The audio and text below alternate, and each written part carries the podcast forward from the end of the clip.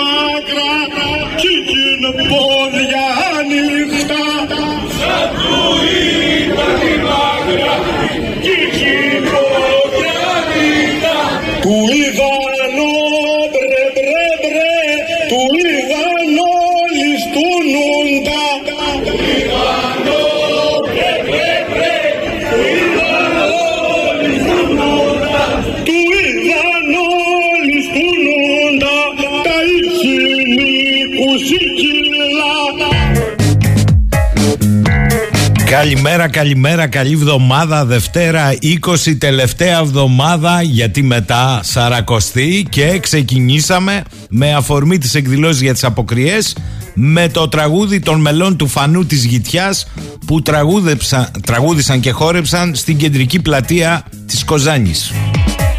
Ένα τραγούδι για τον Μίλτο Τεντόγλου, από τα λίγα πράγματα που έχεις να χαίρεσαι αυτές τις μέρες. Τεντόγλου από τα Γρεβενά, τους πετσόκοψες γερά, πήγε στο εξωτερικό, πήδηξε στον ουρανό, όταν γύρισε εδώ του είπαν ήταν άκυρο. Και πιο κάτω πάει και πήδηξαν μακρά και τους πήρε τα βρακιά, του σάλτου ήταν μακρά και είχε πόδια ανοιχτά, του δανόλι στον οντά, τα είχε είκοσι κιλά.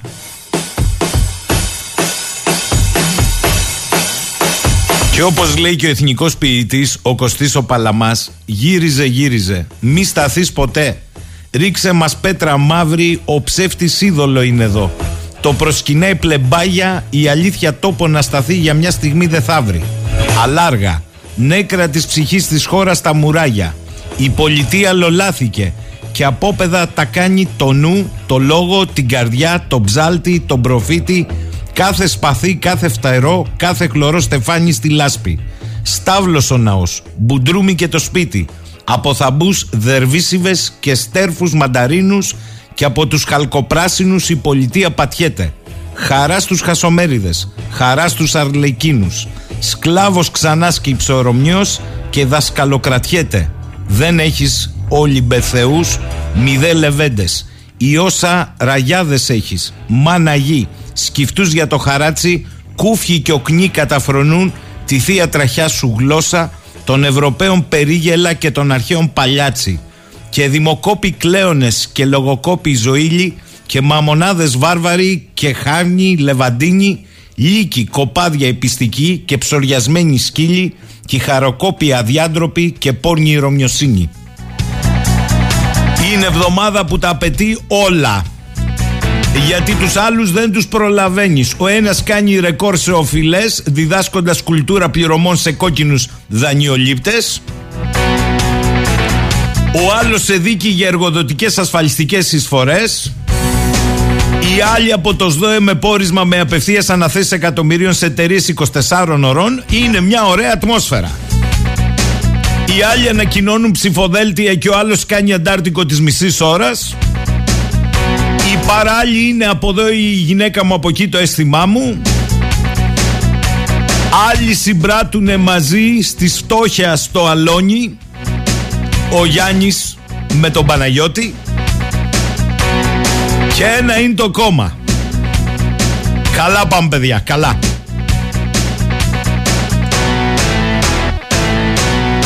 Μέσα σε όλα αυτά έχουμε νέο φούντομα τάγκο Ελλάδας-Τουρκίας μετά τους σεισμούς. Χοροδιδάσκαλος ο Άντωνι Μπίνκεν. Αλλά εκείνος ο Τσαβούσογλου είναι και μαρτυριάρης, διότι θέλει άλλο κλίμα μετά τους σεισμούς. Μας είπε όμως τα ανομολόγητα που δεν τα λέμε εμείς εδώ, τι συζητούσανε στο Βερολίνο με την κυρία Μπούρα. Έξι προτάσεις ήταν οι τουρκικές. Παραδόξως όμως, ο Τσαβούσογλου τις τρεις είπε. Τις άλλες τρεις τις κατάπιε.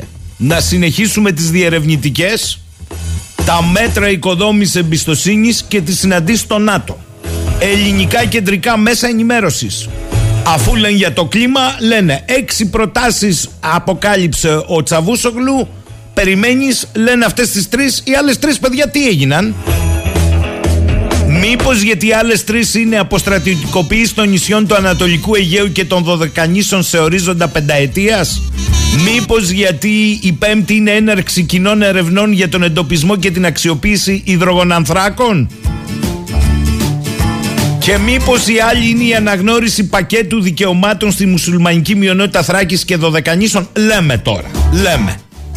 Μπορεί και να μην είναι, αλλά πάντως Καλίν και Μπούρα, σύμφωνα με τον Τούρκο Υπουργό Εξωτερικών, έξι πράγματα συζητήσαν.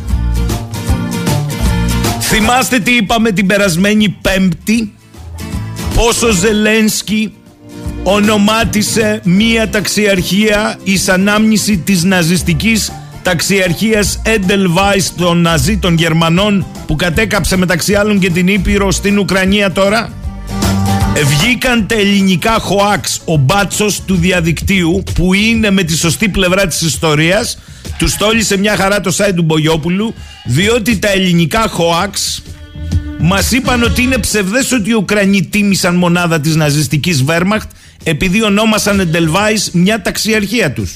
Και γιατί είναι ψευδές, γιατί δεν συνέβη? Όχι, συνέβη. Γιατί δεν την ονομάτισαν? Όχι, την ονομάτισαν. Γιατί ο Ζελένσκι δεν εξέδωσε σχετικό διάταγμα? Όχι, εξέδωσε. Άρα γιατί είναι ψευδές? Είναι ψευδές γιατί τη συγκεκριμένη ταξιαρχία την έλεγαν έτσι ανεπίσημα από το δύο χιλιάδες δεκαέξι, είπαν τα ελληνικά hoax. Σοβαρά, παιδιά. Δηλαδή τώρα που είναι επίσημα είναι ψευδές επειδή ήταν ήδη γνωστό απανεπίσημα. Πλάκα μας κάνετε. Βρεούστ. Καλημέρα, καλημέρα σε όλους. Καλημέρα. Τώρα θα έρθω και στα άλλα. Μην βιάζεστε, σιγά που θα τα αποφύγω.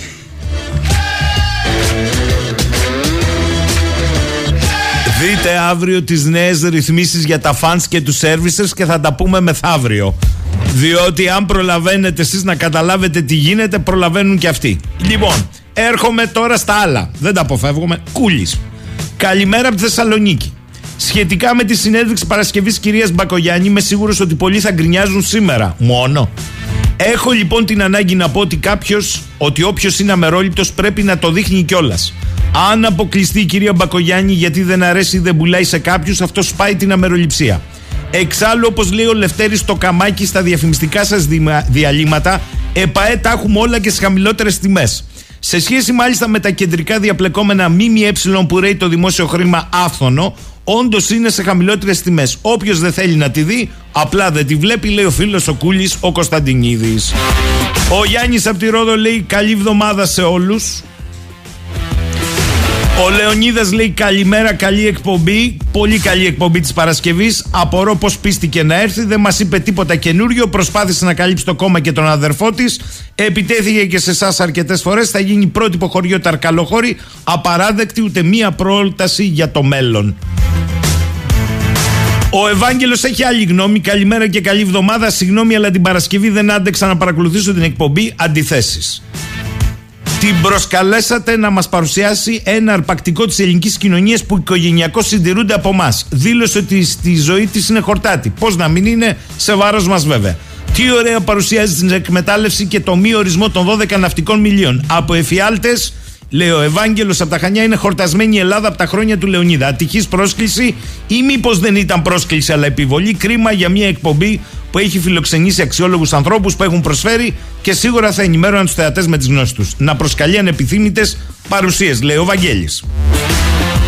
Καλημέρα, λέει ο Γιάννης από την Αθήνα. Εξαιρετική εκπομπή των αντιθέσεων της Παρασκευής. Όταν τελικά οι ερωτήσεις είναι ουσιαστικές, στοχευμένες και με περιεχόμενο, οι ειδήσεις παράγονται και η συγκεκριμένη εκπομπή είχε πλήστες ειδήσεων. Ο Σπύρος, καλημέρα, να δω Πολάκη στη Νέα Δημοκρατία να φιλιέται με Άδωνη και, λα, και να λένε από ο φίλος ο Άδωνης από εδώ και ο φίλος μου ο Παύλος. Μωρέ, μπράβο Σπύρο, το προχώρησες. Περικλής, υπάρχει κανείς που δεν κατάλαβε μετά την Παρασκευή και την τώρα πώς ψάχνουν τη φόρμουλα παράδοσης? Παρεπιπτόντως την πήγες πολύ χαλαρά και μάλιστα έβγαλε και αυτή τη λεπτή ηρωνία που δεν έπρεπε να αφήσεις έτσι. Παρά τα αυτά, όποιος μπορεί κατάλαβε που πάει το πράγμα. Καλημέρα. Πέστε παιδιά, πέστε, καλό είναι. Εγώ δεν θα πω τίποτα σήμερα, θα πείτε εσείς. Τι να πω εγώ, τη γνώμη μου την κρατάω για μένα. Και για τα καλά και για τα κακά και για την κριτική και για όλα. Θα σας αφιερώσω όμως το επόμενο τραγούδι που είναι επιλογή της Κατερίνας. Πάμε.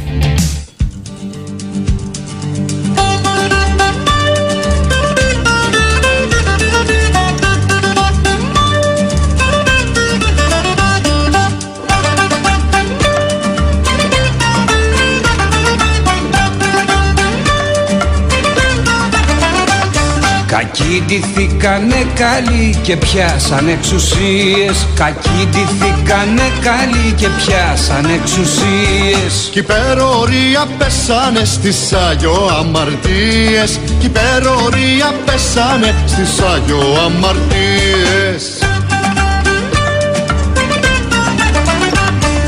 Λίγοι ντυθήκανε αρνιά, κάνουν πως μπεμπενίζουν. Κι όσοι τους είδαν για ψητά στον άδει αρμενίζουν. Κι όσοι τους είδαν για ψητά στον άδει αρμενίζουν.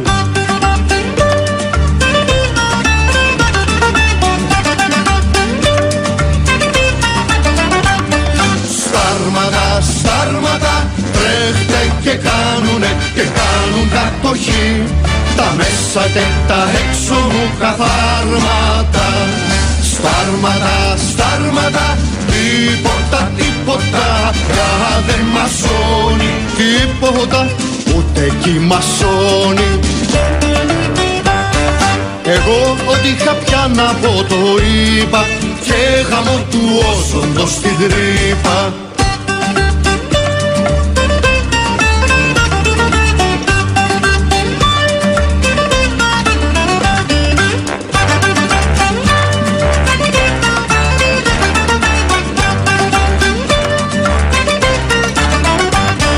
Κακοί ντυθήκανε καλοί και κάνουν τη δουλειά τους. Κακοί ντυθήκανε καλοί και κάνουν τη δουλειά τους. Στον ήλιο δείχνουν οι αμνοί τώρα τα κοκαλά τους. Στον ήλιο δείχνουν οι αμνοί τώρα τα κοκαλά τους.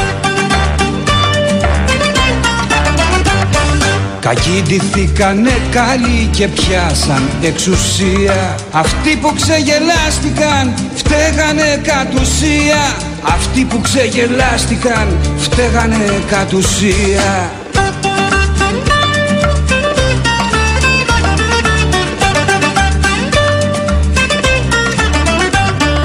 Στάρματα, στάρματα, τρέφτε και κάνουνε και κάνουν κατοχή. Τα μέσα και τα έξω μου καθάρματα. Στάρματα, στάρματα, τίποτα, τίποτα. Πια δεν μας σώνει τίποτα, ούτε κι μας σώνει. Εγώ ό,τι κάποια να πω το είπα και γαμώ του όζοντος την τρύπα. Εγώ ό,τι κάποια να πω το είπα και γαμώ του όζοντος την τρύπα. Λοιπόν, δεν τα αποφεύγω, όχι παιδιά, θα τα διαβάσω όλα. Λοιπόν, ο φίλος μου ο Παναγιώτης ο Παύλος, καθηγητής Σκανδιναβία, ποστάρει και μου στέλνει από το Twitter. Η Ντόρα Μπακογιάννης στο Γιώργος Σαχίνη προϋπάντησε τον Μπίνκεν που έρχεται Αθήνα.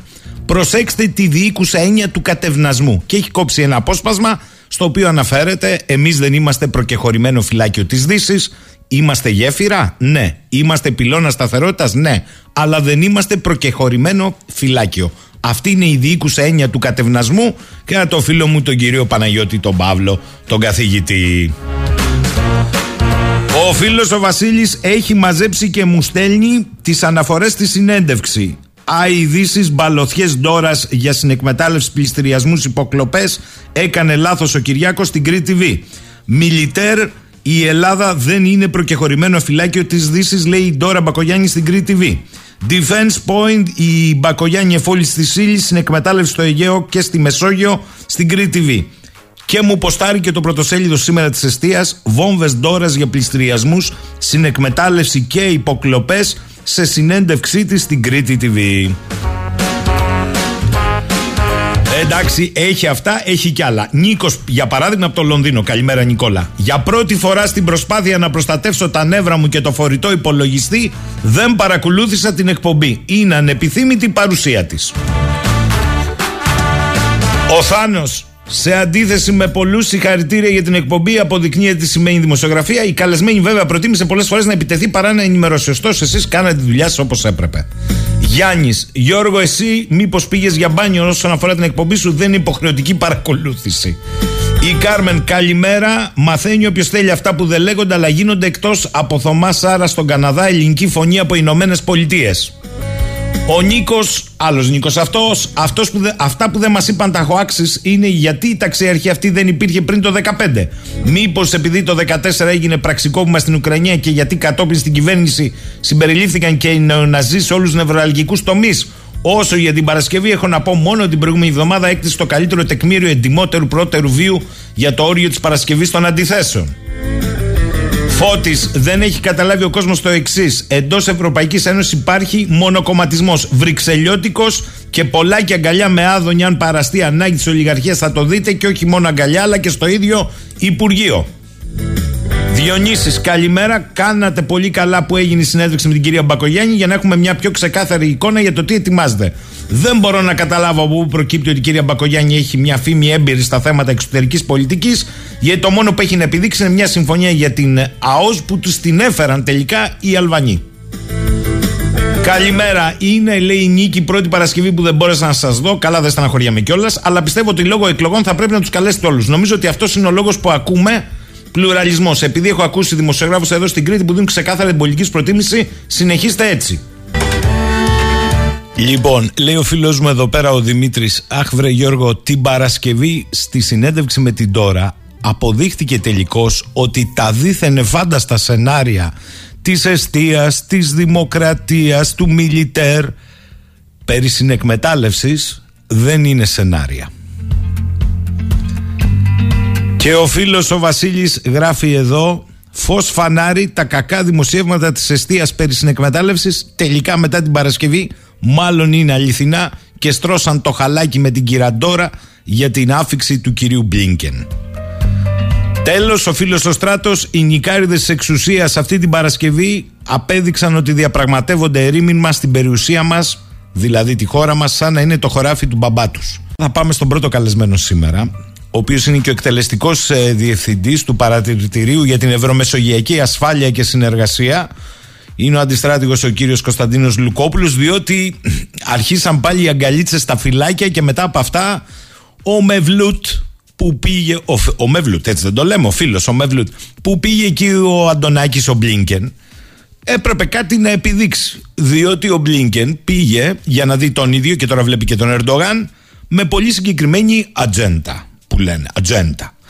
Βάλτε τη Σουηδία και τη Φιλανδία ταυτοχρόνως στο ΝΑΤΟ. Κόφτε το πολύ μπύρι μπύρι με τη Ρωσία και ξαναελάτε στο Μαντρί. Ως εκ τούτου ο Τσαβούσογλου σου λέει, εντάξει, εσύ θα τα πεις, α βάλουμε και εμείς τα δικά μας. Έλα σου όμως που του ξέφυγε και το τι συζητιόταν στο Βερολίνο μεταξύ Καλίν και Μπούρα. Και τα ελληνικά μέσα αμέσως χθες θετική ατζέντα, αποκλιμάκωση το ένα και τ' άλλο, και το περάσαν και έτσι απλά τους έξι όρους που έθετε η τουρκική πλευρά, από τους οποίους μάθαμε τους τρεις. Τους άλλους τρεις εγώ έκανα μια εικασία και όχι τόσο εικασία.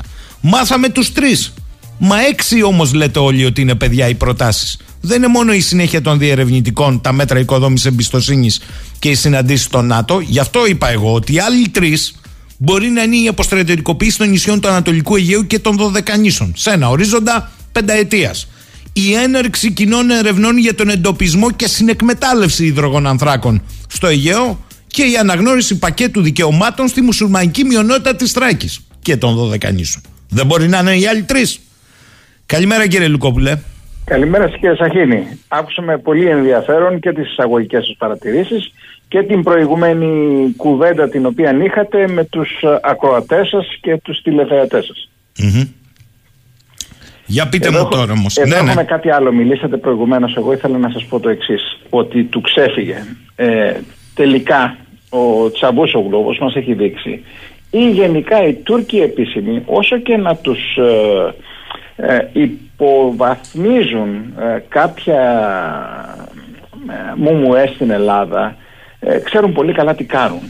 Και ξέρουν πολύ καλά τι κάνουν, γιατί υπάρχει μια στρατηγική και εξυπηρετούν αυτή τη στρατηγική. Mm-hmm. Ε, δεν θεωρώ ότι του ξέφυγε. Εντάξει, ε, μπορεί να τον αποκάλεσα μαρτυριάρη.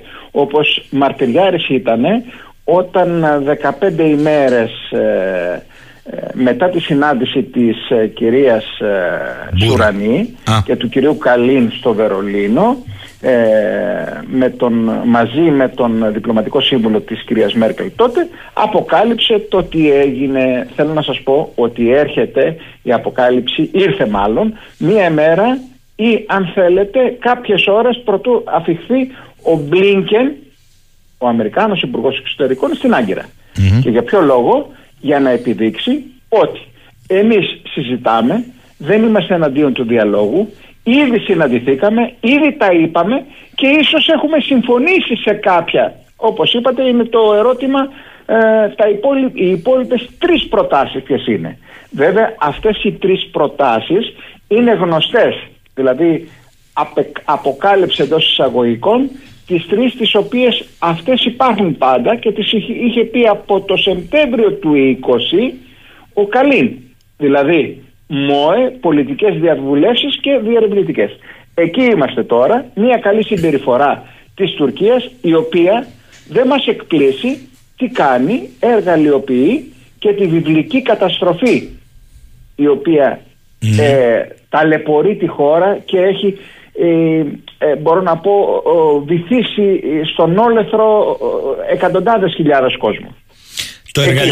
το εργαλειοποιεί, ε, όπως σωστά είπατε, είναι εικοσιτετράωρο. Όμως, ε, κύριε Λουκόπουλε, δεν μπορώ να αφήνω, εγώ τουλάχιστον, ασχολιές το γεγονός ότι παρατίθεται στα ελληνικά μέσα ενημέρωσης οι έξι όροι της τουρκικής πλευράς και απαριθμούνται οι τρεις.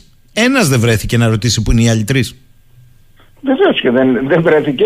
Και γιατί δεν βρέθηκε είναι απορίας άξιων. Γι' αυτό θέλουμε να δούμε τι είναι αυτοί οι τρεις.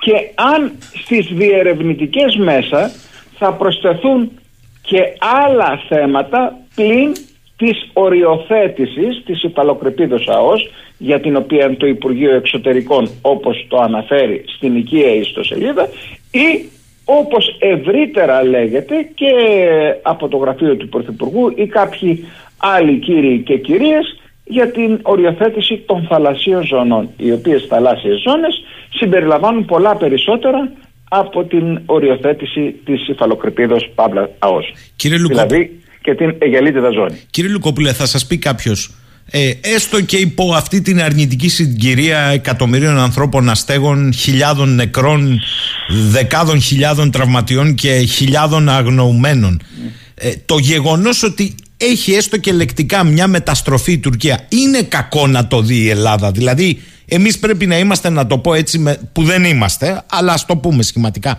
με το χέρι στο θικάρι. Ε, εγώ θα απαντήσω δια του κυρίου Πρωθυπουργού, ο οποίος είπε οι στρατηγικές ε, μιας χώρας δεν αλλάζουν από τη μία στιγμή στην άλλη. Το είπε στο Μόναχο. Ναι, το είπε, αυτό, αλλά αυτό, μετά αυτό, στην αυτό, εσωτερική ναι, ναι, ατζέντα ναι, ξεχάστηκε δεν, αυτό. Δεν λέω τι πιστεύει, ούτε ξέρω τι πιστεύει, να σας πω την αλήθεια. Εγώ διερμηνεύω αυτή τη στιγμή τη δήλωση. Άρα λοιπόν λέω ότι η στρατηγική ή αναθεωρητική ή η στρατηγική κουλτούρα η οποία υπάρχει στην Τουρκία και έχει εμποτίσει, όπως σας το λέω, έχει εμποτίσει λαό και πολιτική ελίτ, δεν πρόκειται να αλλάξει. Αυτό είναι. Όταν όλοι νιώθουν ότι επιτέλους έχει έρθει η ώρα μίας δύναμης, δεν είναι μεγάλη δύναμη, αλλά πάση περιπτώσει μίας περιφερειακής δύναμης, να αποκαταστήσει, το λέω συχνά αυτό, το γεωγραφικό και ιστορικό λάθος κατά τον Τσαβούσογλου που έχει συμβεί στο Αιγαίο. Αυτή είναι η πραγματικότητα, μας αρέσει ή όχι. Το ότι μπορεί να έχει κάποια ηρεμία ή το οποίο να έχουν μειωθεί κάποιες δραστηριότητες ε, στον εναέριο χώρο ή... Ε, στη θάλασσα, δεν σημαίνει ότι αλλάζει στρατηγική. Αυτή τη στιγμή ως πακέτο η Τουρκία θέλει να γίνει, λυπάμαι που το λέω γιατί εργαλειοποιεί πα, πάνω στον θάνατο και στην καταστροφή, αλλά αυτή είναι η Τουρκία. Μας αρέσει, δεν μας αρέσει, αυτή είναι η Τουρκία. Θέλει αυτή τη στιγμή να αποκομίσει κέρδη. Ένα από το κέρδος είναι να περιορίσει την Ελλάδα. Τώρα από εκεί και πέρα τι έρχεται, τι δεν έρχεται, τι μιλάμε, ακόμα και για συνεκμεταλλεύσεις ή αργότερα, πολύ, πολύ συχνά θα αντι... και το υποστηρίζω αυτό, ότι θα ε, αντιμετωπίσουμε και θα ακούμε τη μείωση του στρατιωτικού αποτυπώματος. Αυτό είναι ένα άλλο θέμα και θα πρέπει να το δούμε, κύριε Σαχίνη. Που σημαίνει μείωση στρατιωτικού αποτυπώματος, ενεργή αποστρατιωτικοποίηση στην ουσία. Τα ε, κρίσιμα ή, ναι, ναι. στοιχεία. Ή, ή, ή έστω ε, μερική. Θα ακούτε κάποια στιγμή αυτό, ε, λέγονται στη διεθνή γλώσσα, στα αγγλικά, σε security sense, ε, θα, α, θα ακούτε πολλές φορές από εδώ και πέρα οι ανησυχίες ασφαλείας. Είτε πρόκειται για το Π Κ Κ, είτε πρόκειται για τη Συρία, είτε πρόκειται ακόμα για αυτό το οποίο ε, η Τουρκία υποστηρίζει ότι κακώς η Ελλάδα ε, έχει στρατικοποιήσει τα νησιά. Εκεί είναι η, η, πραγ, η πραγματικότητα και εκεί θα πρέπει να εστιάσουμε το ενδιαφέρον μας. Μάλιστα. Τώρα κοιτάξτε να δείτε. Ε, επειδή το αναφέρατε κι εσείς, το αναφέρουν και πολλοί. Την Παρασκευή η κυρία Μπακογιάννη είπε μερικά πράγματα. Είπε για παράδειγμα ότι δεν είναι ταμπού για την ίδια η συνεκμετάλλευση, παρότι δεν είναι της παρούσης. Είπε ότι πρέπει να συνεχίσουμε την πολιτική του Ελσίνκη, δηλαδή της προσπάθειας ρημούλκης της Τουρκίας στην Ευρωπαϊκή Ένωση. Μια προσπάθεια όπως, όμως που μέχρι τώρα φαίνεται ότι έχει απομονώσει το Κυπριακό και την Κύπρο. Και είπε επίσης ότι κάποια στιγμή θα έρθει η ώρα που θα γίνει ένα συνέδριο όλων των χωρών της Μεσογείου πάνω στα κρίσιμα ζητήματα διευθέτησης ενεργειακών πόρων και ζωνών. αν θυμάμαι καλά, αυτή την άποψη την είχε εκφράσει η τουρκική πλευρά για ένα συνέδριο στη Μεσόγειο. Ε, να ξεκινήσουμε από το τέλος και θα, ε, θα πω στην αρχή, θα φτάσω στο, ε, στην αρχική ή μάλλον στην είσοδο της κυρίας Μπακογιάννης σε αυτή την ερώτηση ή σε αυτό το θέμα. Ε, πρώτα απ' όλα ε, είχε τεθεί ναι μεν από την Τουρκία, είχε γίνει αποδεκτή από την Ευρωπαϊκή Ένωση αυτή η πρόταση, ε, δεν είχε αποκλειστεί από την Ελλάδα, αλλά από εκεί και πέρα χωρίς οριοθετήσεις, κύριε Σαχίνη, mm. χωρίς οριοθετήσεις δεν μπορούμε να συζητήσουμε για να ξέρουμε τι. Μα είναι δεν είναι της παρούσης, τι... είπε ναι. η κυρία Μπακογιάννη. Δεν είναι της παρούσης. Ρωτήθηκε γι' αυτό και είπε δεν είναι της παρούσης. Ούτε τα δώδεκα ναυτικά μίλια, ούτε οι οριοθετήσεις. Ναι, ναι. Α, α, αυτό, αυτό είναι το ένα το, το κομμάτι. Το δεύτερο είναι, επειδή μιλάμε ξανά για Ελσίνγκια κτλ., είναι μια τελείως διαφορετική εποχή. Πότε θα το καταλάβουμε ή πότε οι ίδιοι ε, οι οποίοι υποστηρίζουν, θα το πω έτσι σκοπτικά, τα Ελσίνκια, τα οποία ναι μεν απέδωσαν κάτι, αλλά μιλήσανε, εάν θα δούμε και την ορολογία η οποία χρησιμοποιείται, μιλής, μιλάμε για ε, μεθοριακές διαφορές, μιλάμε για διαφορές και άλλα συναφή θέματα. Εκεί η Ελλάδα του κυρίου Σιμίτη δέχθηκε, ναι μεν προχώρησε κάπως, αλλά σταμάτησε στο τοίχο. Η, η Τουρκία είναι αυτή τη στιγμή, διακατέχεται και διαπνέεται από ένα πνεύμα ευρωασιατισμού. Δηλαδή που την ενδιαφέρει να είναι και στις δύο βάρκες. Τώρα το να μπει όπως ήθελε το δύο χιλιάδες ένα, δύο, τρία, τέσσερα και τα δύο, τρία πρώτα χρόνια ο Ερντογάν χρησιμοποίησε αυτή την πορεία ή τις πρακτικές για να ξεδοντιάσει το αντίπαλο και μαλικό κατεστημένο. Τώρα δεν του χρειάζεται. Γιατί επιμένουν? Είναι νεκρό το Ελσίνκι και είναι νεκρές όλες αυτές οι βάσεις οι οποίοι ε, ε, αναφέρουν οι ελσινκιολόγοι. Επιτρέψτε μου την έκφραση. Τώρα, από εκεί και πέρα για τα δώδεκα πότε είναι ή πότε δεν είναι, βεβαίως εγώ, εσείς, η κυρία Μπακογιάννη, η οποία όμως η κυρία Μπακογιάννη είναι βουλευτής του κυβερνούντος κόμματος και είναι και αδερφή του Πρωθυπουργού. Ε, όταν αναφέρει κάποια τέτοια θέματα πρέπει να τα παίρνουμε πολύ σοβαρά υπόψη. Ε, το πότε είναι, το πότε, ε, αν είναι ε, πρόωρο ή όχι, αν πάει στο μέλλον, αυτό ε, θα πρέπει να το αποφασίσει η εκτελεστική εξουσία και είναι ο Πρωθυπουργός, ο οποίος είναι και αδερφός της. Μην, μην προκαταβάλουμε τώρα. Ίσως ήθελε να προκαταβάλει αυτό ή ίσως, πολύ σωστά επειδή άκουσα και προηγουμένως, να δημιουργείται πνεύμα εν ώψη των σημερινών επαφών του Υπουργού Εξωτερικών της Αμερικής Άντωνι Μπίνκεν με τον Έλληνα ομολογό του και τον Έλληνα Πρωθυπουργό. Πάντως, όταν εμείς στη χώρα ανοίγουμε κουβέντα περί συνεκμετάλλευσης, ενδεχομένως, λέω κύριε Λουκόπουλε, έχουμε άλλα κατά νου. Διότι η συνεκμετάλλευση αλλά Τούρκα και αλλά Αμέρικα, οφείλω να πω, μπαίνει στον πυρήνα της συνδιαχείρισης. Δεν είναι βρήκαμε ένα κοίτασμα πάνω στο όριο της ΑΟΣ, που δεν την έχουμε οριοθετήσει, μεταξύ Ελλάδας και Τουρκίας, οπότε να το εκμεταλλευτούμε από κοινού. Αυτοί εννοούν, αυτό έχω καταλάβει εγώ τόσα χρόνια, ότι σε όλες τις κρίσιμες περιοχές, εμείς έχουμε και την τεχνογνωσία, έχουμε και τα τρυπάνια, σου λέει η Τουρκία, να, να έρθουμε να το συνδιαχειριστούμε. Αυτό εννοούν αυτοί οι συνεκμετάλλευση. Ακριβώς αυτό εννοούν. Και ε, εννοούν ίσως να γίνει και μία μεικτή ε, εταιρεία, αλλά με τι ποσοστά θα γίνει αυτή, μεικτή εταιρεία η οποία θα εκμεταλλεύεται από κοινού τον ε, υποτιθέμενο πραγματικό ορυκτό πλούτο της νοτιοανατολικής Μεσογείου. Ε, είναι ξεκάθαρα τα θέματα. Ε, είναι άλλο η συνεκμετάλλευση, άλλο η συνδιαχείριση και άλλο η συνεργασία. Αυτό έχει επιτευχθεί είτε στο, στο Ζουρ, είτε επιτευχθεί με τους ε, Ισραηλινούς και την Κύπρο και πάει λέγοντας. Και όπου υπάρχουν ε, υπόνοιες ότι ο ένας μπορεί να παίρνει του άλλου, συζητιέται. Όμως θα πρέπει, ξαναλέω, η βασική προϋπόθεση να είναι να έχει ολοκληρωθεί η οριοθέτηση και η οριοθέτηση βάσει των κανόνων των οποίων, ε, οι οποίοι υπάρχουν, έστω και αν ληφθεί υπόψη κάποια νομολογία. Προσέξτε, σας λέω, δεν θέλω να πω τώρα διεθνοδικαιικά ε, μέσα στην ουσία του θέματος. Όμως με την... Ε, ε, φιλοσοφία την οποία, η οποία διέπει, με την οτροπία με, την οποία διέπει η Άγκυρα, δηλαδή τα δικά μου δικά μου και τα δικά σου μισά μισά, δεν μπορεί να επιτευχθεί αυτό το θέμα. Ρωτάει ο φίλος ο Βασίλης, υπό την έννοια αυτή κύριε Λουκόπουλε, το απόγευμα έρχεται ο Μπίνκεν στην Ελλάδα. Νιώθετε ότι θα έρθει μεταφέροντας ένα μήνυμα, καθίστε ρε παιδιά κάτω και αφή, α, αφήστε τώρα τους τσαμπουκάδες, λες και εμείς κάναμε τους τσαμπουκάδες, αλλά το διαβάζω όπως το γράφει ο Βασίλης, και συνεννοηθείτε ε, πάνω σε μείζωνα ε, ζητήματα, και θα το πάρει μετά, αν εμείς πούμε ναι, που θα υποστούμε την πίεση, για να πάει και στο Αμερικανικό Κογκρέσο να πει ότι κοίτα, πέφτουν οι τόνοι, να ξαναδούμε και εφ δεκαέξι ή κακώς τα συνδέομαι, λέει ο Βασίλης, και το ζήτημα αυτό θα έπρεπε να είναι ζήτημα αποδοχής Φινλανδίας-Σουηδίας στο ΝΑΤΟ για την Τουρκία.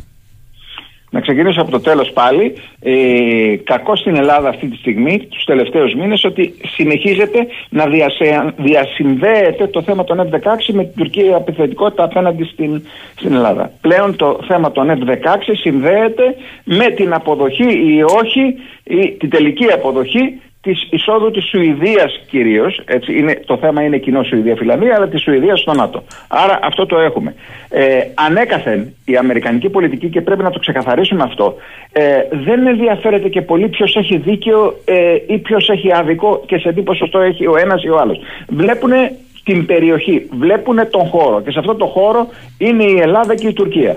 Άρα λοιπόν πάντα Ε, επιμένουν στο να μην υπάρχουν εντάσεις, και πολύ λιγότερο. Εάν θα δείτε όλες τις ανακοινώσεις, ε, είτε είναι ο Μπλίνκεν υπουργός εξωτερικών, είτε ήταν ο Πομπέο, είτε ήταν οι προηγούμενοι, σε όλες τις ανακοινώσεις υπάρχει η πρώτη πρόταση, η οποία λέει ε, σεβασμός στην κυριαρχία, ε, αναγνωρίζει μπλα μπλα μπλα μπλα, και από κάτω οι Ηνωμένες Πολιτείες Ε, ε, προτρέπουν τους δύο ε, πολύτιμους συμμάχους, ή όπως ε, μερικές φορές βάζουν κάποιες άλλες ε, ε, σάλτσες και χαρακτηρισμούς, να επιλύσουν τα προβλήματά τους, εντός πανθέσεως γενικός και αρίστος, με διάλογο και διαπραγματεύσεις. Θέλω να σας πω ότι πάντα είναι, και αυτό μάλλον θα συμβεί και σήμερα, κοιτάτε να δείτε, πέρα από αυτά τα οποία λέμε ότι ε, ε, οι, βρίσκονται στο καλύτερο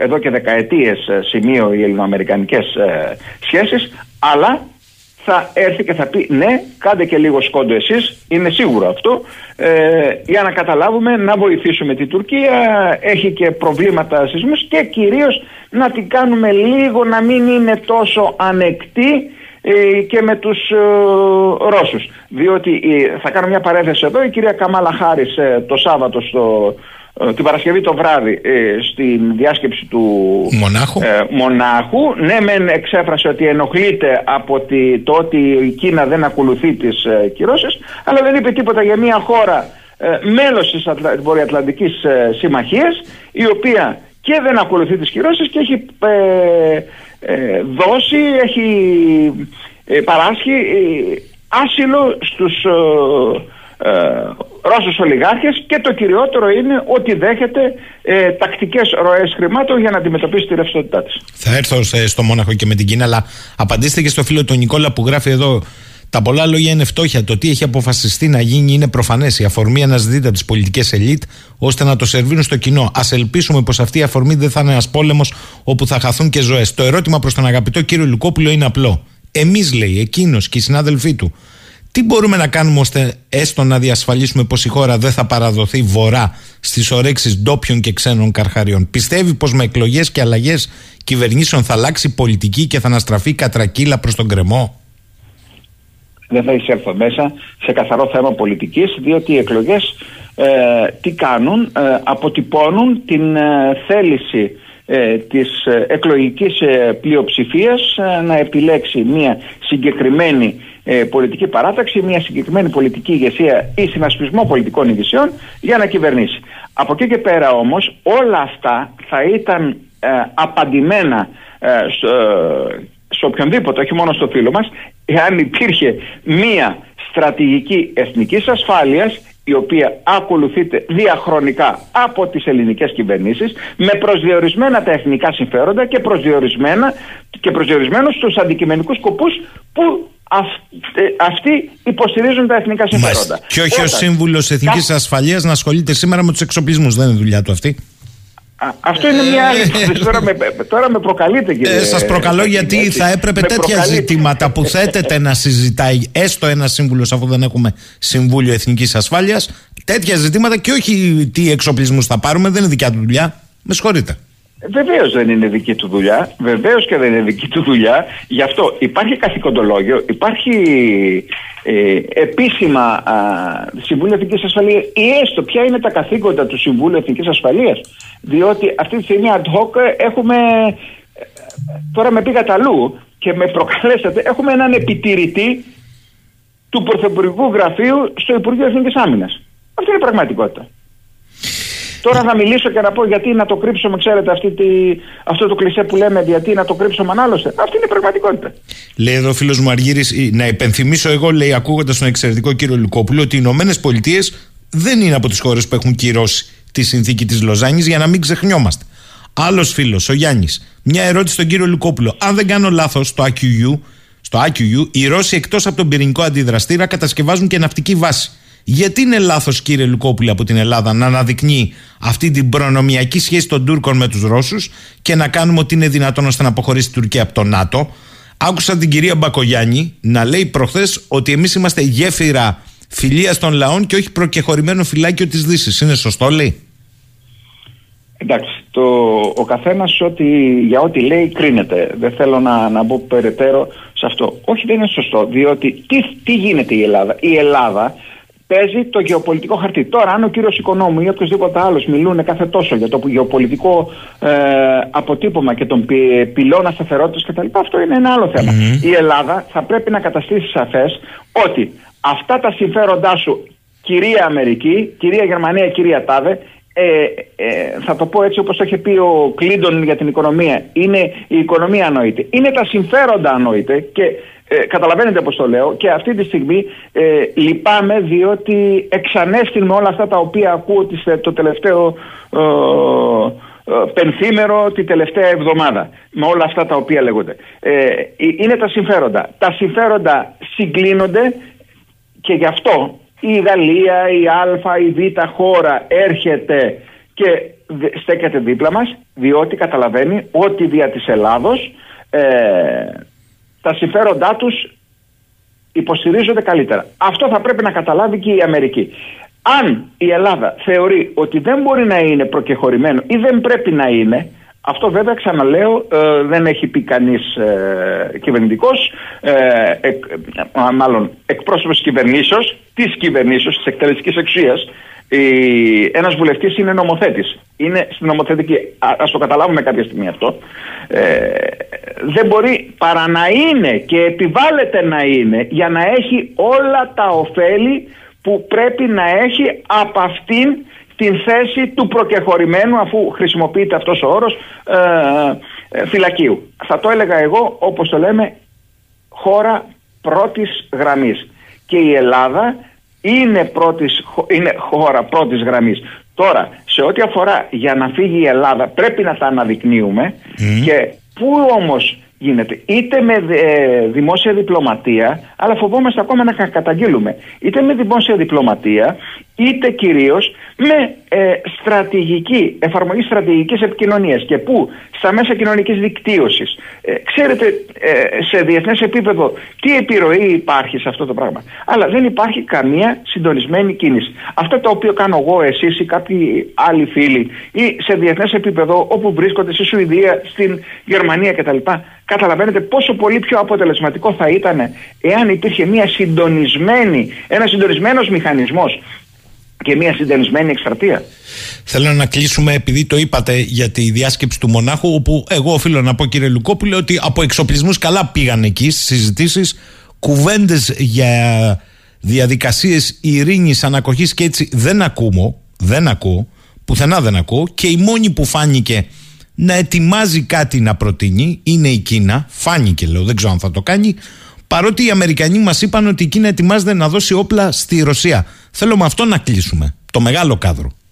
Ί- ίσως ε, για να προκαταβάλει ή να αυξήσει το σκεπτικισμό απέναντι στην επικείμενη πρόταση ειρηνευτικής πρωτοβουλίας ή ενός σχεδίου, όπως ανήγγειλε ο Γουάνγκ Γουί, είναι, είναι, είναι ο επικεφαλής, έστω και αν δεν έχει τον, ε, την ιδιότητα του Υπουργού Εξωτερικών, είναι επικεφαλής του Γραφείου Εξωτερικών της Κεντρικής Επιτροπής, ξέρετε αυτοί οι τίτλοι mm. φοβεροί που υπάρχουν, ε, του Κομμουνιστικού Κόμματος Κίνας, ε, για να μπορέσει να δώσει ή να προκαλέσει αρνητισμό. Αυτή είναι η πολιτική. Βέβαια ο Μπλίνκεν συναντήθηκε μαζί με τον κύριο Ουάνγκ Ι ε, στον απόϊχο της κατάρριψης του αερόστατου.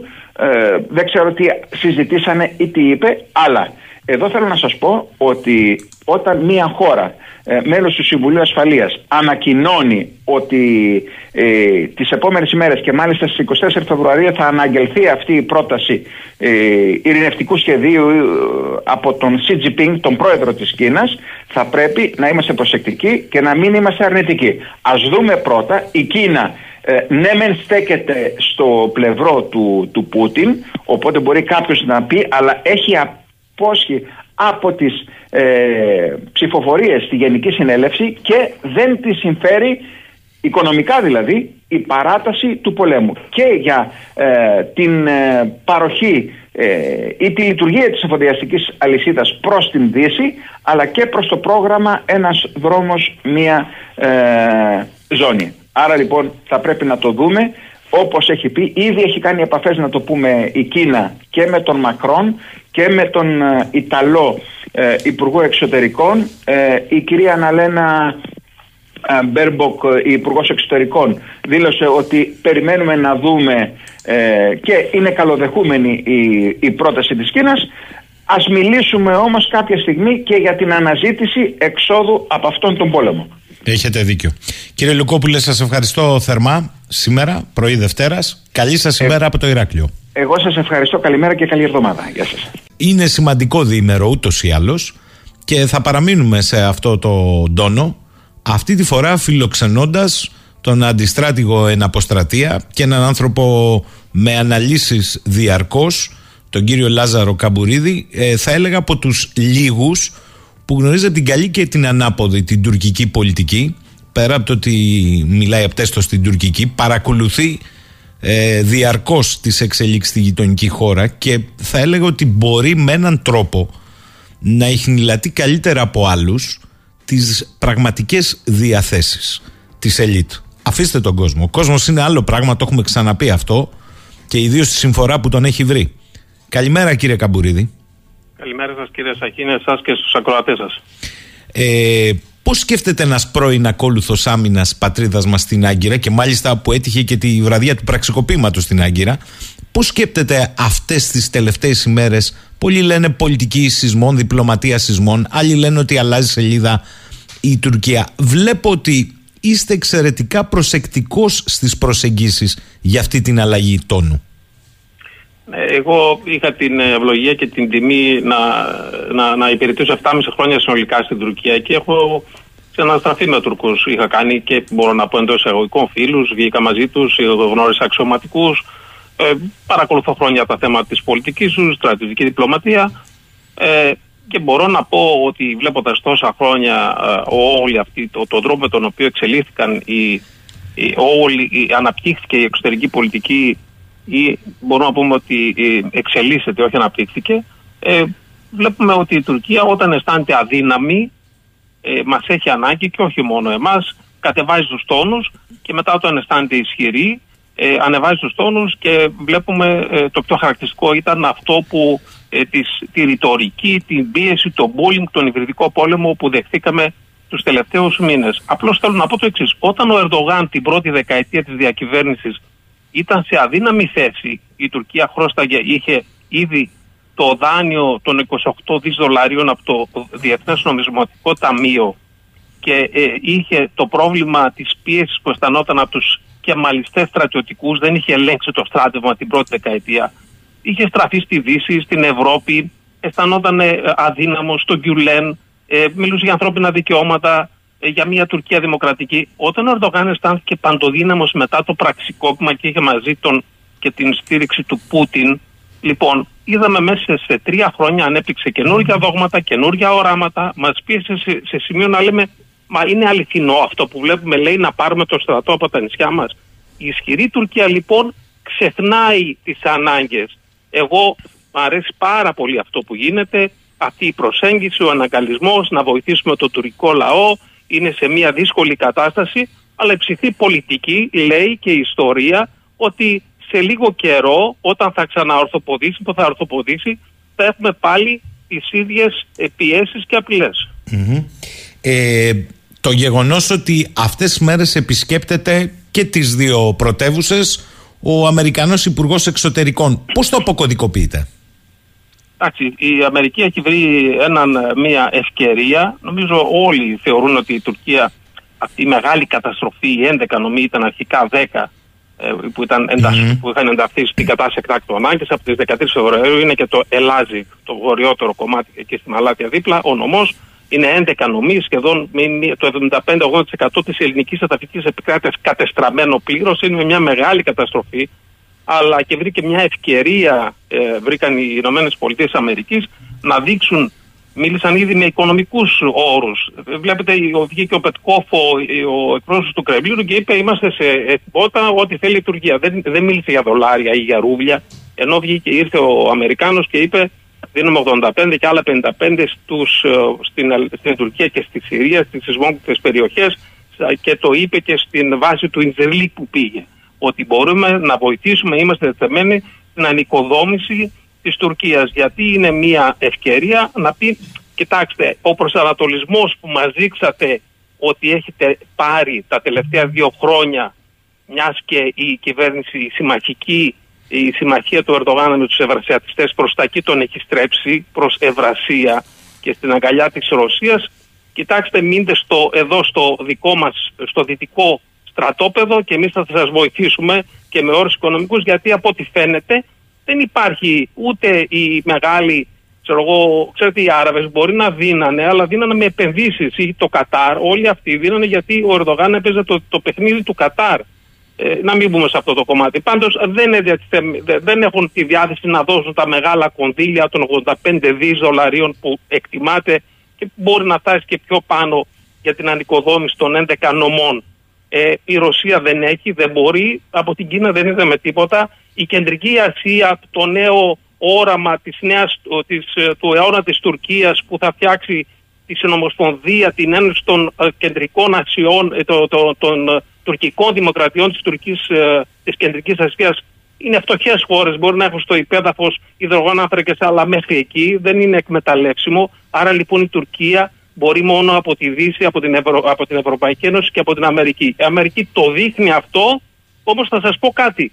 Εγώ ε, είδα πριν από λίγο την ε, κομμάτι, μεγάλο κομμάτι, δεν μπορώ να βρω όλες τις ερωτήσεις, στη, τουρκικό, στη, στη τουρκική τηλεόραση, της κοινής συνέντευξης τύπου Μπλίνκεν Τσαβούσογλου, πριν mm-hmm. από λίγο. Mm-hmm. Λοιπόν, εκεί λοιπόν ο, ο ε, Τούρκος Υπουργός Εξωτερικών έθεσε το θέμα των εφ δεκαέξι, είπε μεταξύ των άλλων και το θέμα, αναμένουμε την, την άρση των κυρώσεων, να, να ολοκληρωθεί ταχαίως η διαδικασία μέσω του Κογκρέσου ε, που θα αποφανθεί για να πάρουμε τα εφ δεκαέξι. Φάνηκε ότι είναι σταθερής θέση όσον αφορά το θέμα της Σουηδίας και τη διεύθυνση του ΝΑΤΟ. Λοιπόν, και μετά έκανε δηλώσεις ο Αμερικανός Υπουργός Εξωτερικών που μίλησε για τη βοήθεια η Τουρκία και τη στάση στο θέμα της δυτικής ακεραιότητας της Ουκρανίας. Και το πιο αξιοσημείωτο, θα έλεγα εδώ, είναι ότι αποκάλεσε συνεταίρους μας στη Συρία, σαν να έλεγε ότι εμείς θα συνεχίζουμε να υποστηρίζουμε το γουάι πι τζι ή αυτό το ες ντι εφ ε, στη Συρία. Άρα λοιπόν η Τουρκία από τις βασικές, παρά λοιπόν το, το άνοιγμα της αγκαλιάς της Αμερικής με την ευκαιρία του σεισμού, μια και η, η Τουρκία χρειάζεται μεγάλα κονδύλια, βλέπουμε ότι δεν θα, θα, δεν θα κάνει βήματα προς τα πίσω στα θέματα, στον πυρήνα της της τουρκικής εξωτερικής πολιτικής. Δείχνει ένα άλλο πρόσωπο, το είδαμε και στις δηλώσεις με τον Έλληνα Υπουργό Εξωτερικών όταν συναντήθηκαν στις σεισμόκλητες περιοχές. Φυσικά τον έφυγε ο κύριος Λέμβιας, είπε ο Τσαβούσογλου σε τουρκικό κανάλι δηλώνοντας ότι θα συνε... συνεχίζουν να υπάρχουν τα χρόνια άλλοι τα προβλήματά μας με την Ελλάδα. Είδαμε ότι επανέφερε το θέμα των έξι σημείων, δηλαδή κοιτάξτε, ήταν η ατζέντα των έξι σημείων που συζητήθηκαν ανάμεσα στην κυρία Μπούρα και στον Καλίν, που ήταν η ατζέντα πριν από το σεισμούς. Γίνεται ο σεισμός και βλέπουμε ο, ο Τσαβούσογλου λέει εμείς έχουμε αυτή την ατζέντα την ίδια, δηλαδή η Τουρκία η οποία είναι σε ανάγκη, που καταστράφηκε ένα τόσο μεγάλο μέρος της εδαφικής επικράτειας, λέει εμείς μένουμε σε αυτή την ατζέντα. Για την ε, οποία ατζέντα πρέπει να πω, κύριε Καμπουρίδη, ότι τα ελληνικά μέσα χθες την παρουσίαζαν με τις δηλώσεις της Τσαβούσογλου τα τρία από τα έξι. Τα άλλα τρία δεν τα μάθαμε. Που μπορεί να... Ο Τσαβούσογλου είπε, ναι. ε, μιλώντας, ε, είπε το πρώτο, δηλαδή τα μέτρα οικοδόμησης εμπιστοσύνης, διερευνητικές συζητήσεις στο ΝΑΤΟ και τα λοιπά, είπε στα αγγλικά. Και μάλιστα. τα λοιπά. Λοιπόν, τα, τα, λοιπά λοιπά είναι, τα, είπε. τα λοιπά είναι το θέμα. Γιατί αν είναι η αποστρατιωτικοποίηση, αν είναι δικαιώματα ε, μουσουλμανικής μειονότητας στη Θράκη και στα Δωδεκάνησα, αν είναι η συνεκμετάλλευση, το λένε και Έλληνες πολιτικοί, ε, των υδρογοναθράκων, καταλαβαίνετε ότι είναι τα τρία ακόμη πιο, όχι ότι τα άλλα είναι ίσονος σημασίας, ακόμη ναι. πιο ουσιαστικά όμως. Ε. Είπε κάτι, πολύ σωστό το λέτε, δηλαδή μπορούμε να πούμε αν ήταν μια λίστα με είκοσι, λες τα τρία και λες και τα λοιπά. Όταν είναι όμως έξι και λες τα τρία, τα υπόλοιπα τρία, δεν νομίζω το κάνεις για να κερδίσεις χρόνο. Και νομίζω το πιο σημαντικό ήταν αμέσως μετά που είπε ότι ξέρετε είναι δύσκολο να το συζητήσουμε τώρα που έχετε εκλογές, γιατί δεν μπορείτε να πεις στον ελληνικό λαό. Δηλαδή υπονοεί ότι θα κάνουμε υποχωρήσεις. Για μένα εκείνο είναι το σημαντικό. Δηλαδή λέει ότι εμείς δεν έχουμε πίεση λέει, από το λαό μας. Ό,τι θα τους πούμε θα, θα το δεχθούνε. Δηλαδή, σαν να μας λέει, αλλά ε, το πρόβλημα είναι για εσάς, για εσάς παραμονές των εκλογών, για να πείσετε το λαό σας και μάλιστα η έκτασή του στο πρόσωπο όταν το λέει αυτό, λίγο χαμογελάει. Δηλαδή, θέλει να μας πει ότι θεωρείστε δεδομένο ότι θα υπάρχουν υποχωρήσεις. Εγώ δε, ρωτάω, δεν, δεν, δεν ξέρω τι είναι, μακάρι να μην είναι έτσι. Αλλά νομίζω ότι η Τουρκία δεν μπορεί, ξέρετε και απέναντι στο λαό της, δεν μπορεί να... να δείξει τώρα. Τώρα είναι σε μια κατάσταση που θέλει βοήθεια από παντού. Ακόμη και από την Κυπριακή Δημοκρατία είπε θα, οκ, okay, η βοήθεια, γιατί υπάρχει, θα μπορούσε να υπάρξει αντίδραση του λαού. Θέλουμε βοήθεια από παντού. Ε, αρχικά είπε ναι, αλλά μετά ήταν θέμα από πού θα ξεκινούσαν τα, τα αεροπλάνα για το θέμα της αναγνώρισης. Ε, θα, θα πρέπει να δείξει το λαό εμείς, όποιος μας βοηθάει, λέμε ναι.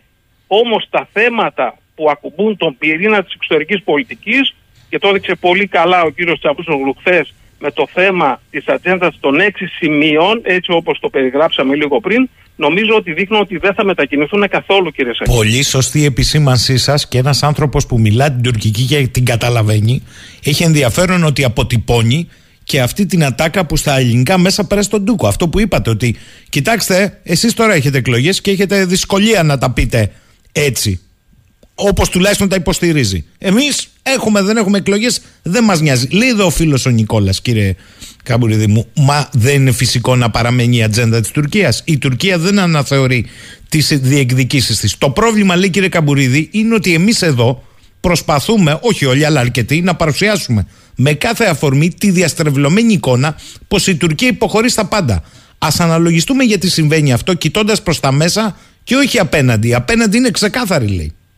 Ναι, εγώ θα προσθέσω αυτό, συμφωνώ με αυτό που λέει ο, ο ακροατής σας, ότι ο, πρέπει να έχουμε στο μυαλό μας ότι ο σεισμός έγινε στην Τουρκία, δεν έγινε στην Ελλάδα. Αυτή που είναι στη δύσκολη θέση είναι η Τουρκία. Μην, μην γινόμαστε εμείς το θύμα. Εγώ δεν λέω να, να, να έρθουμε τώρα και να, να απαιτήσουμε τα πάντα εξωφρενικά γιατί είναι σε δύσκολη θέση. Όχι, δεν θα το κάνουμε αυτό. Εμείς δεν είμαστε Τουρκία. Αλλά πρέπει να δείξουμε ότι την προνομιακή μας θέση μπορούμε να την εκμεταλλευτούμε. Κοιτάξτε να δείτε. Θα σας πω κάτι. Τι άλλαξε, αν βλέπαμε την εικόνα, τι άλλαξε μετά τους σεισμούς απέναντί μας η Τουρκία.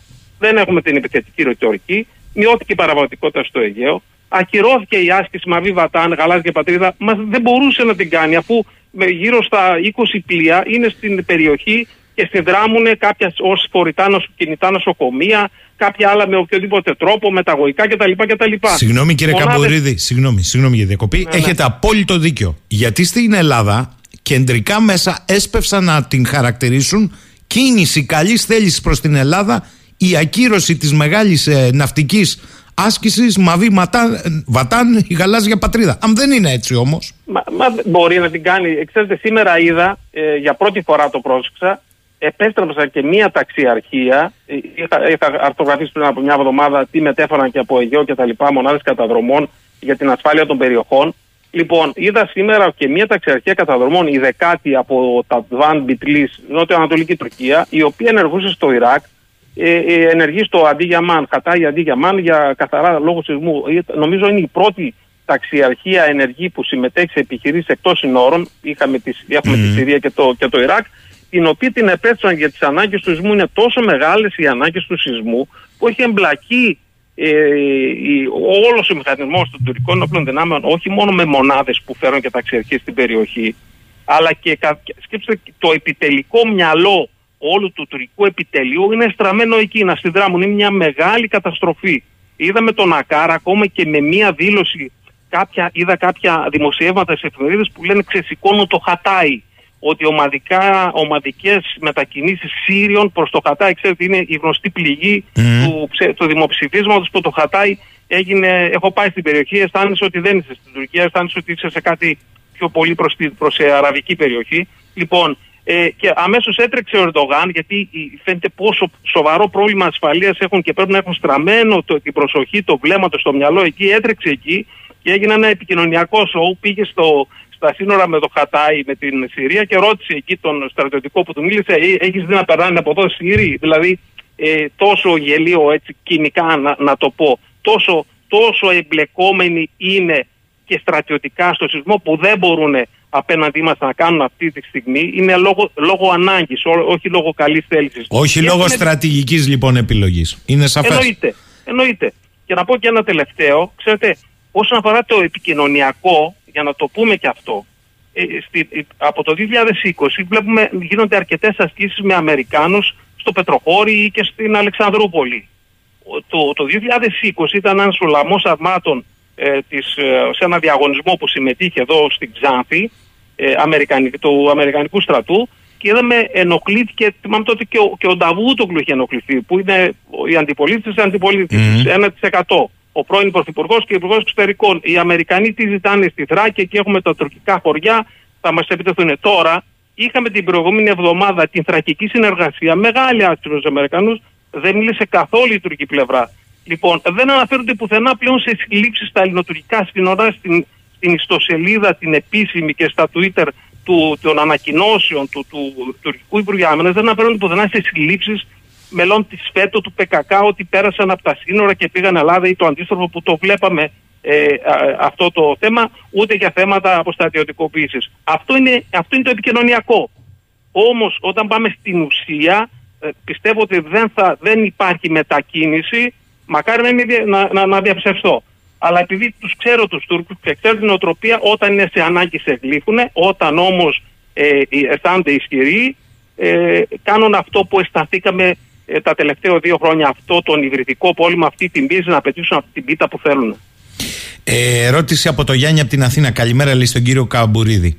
Με δεδομένο ότι κερδίζετε στον πο... ό,τι κερδίζετε στον πόλεμο δεν χαρίζεται στα χαρτιά. Εκτιμά ο κύριος Καμπουρίδης ότι υπάρχει το ενδεχόμενο να τεθεί θέμα αποχώρησης των τουρκικών στρατιωτικών δυνάμεων από το κομμάτι μας που ευημερογεί ακόμη με αποστρατικοποίηση των νησιών του Ανατολικού Αιγαίου ή και συνεκμετάλλευση των πλουτοπαραγωγικών πηγών του Αιγαίου?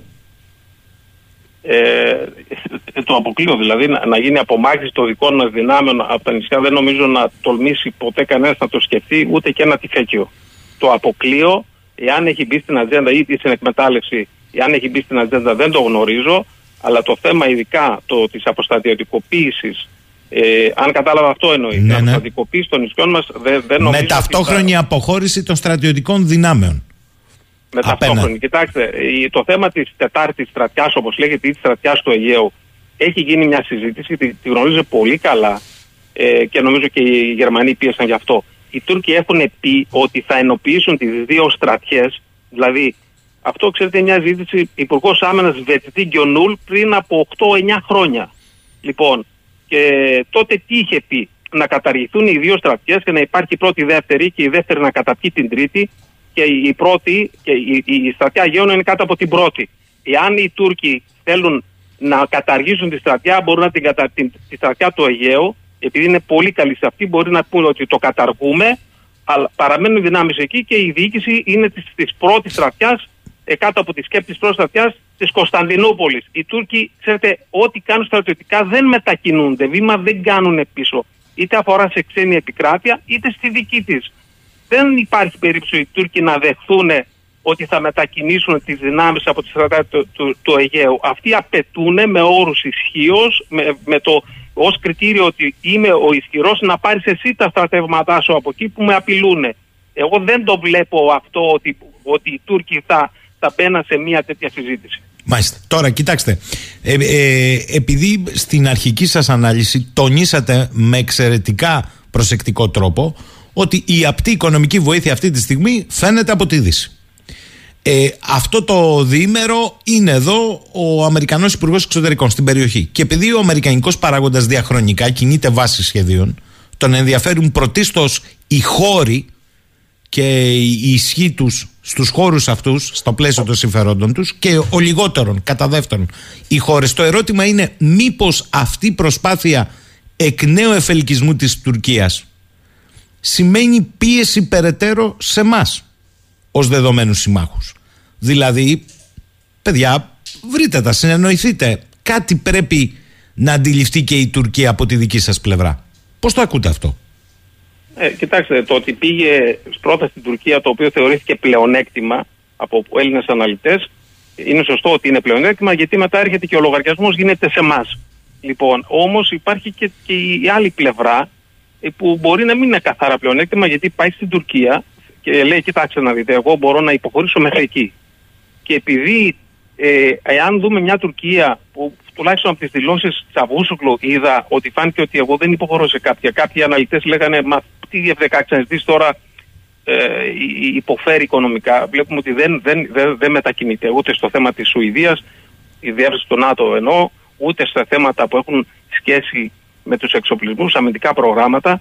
Λοιπόν, υπάρχει λοιπόν και η άλλη πλευρά που η Τουρκία, και αυτό πιστεύω θα γίνει, θα πει εγώ θέλω αυτά, ε, μπορεί να, να πει ότι μπορώ να πάρω βοήθεια από Κίνα ή από Ρωσία, δεν, δεν πιστεύω Ρωσία να γίνει, και να θέσει όρους και να έρθει εδώ ο Μπλίνκεν και να πει, κοιτάξτε να δείτε, βάλτε κι εσείς νερό στο κρασί σας. Αυτό δεν μπορώ να το ξέρω, αλλά σίγουρα είναι μια δυνατότητα της Τουρκίας, αφού πήγε πρώτα εκεί, και επίσης είναι και στο μυαλό τους, των Τούρκων να παίζουν αυτό το, το παιχνίδι το, το εκβιαστικό.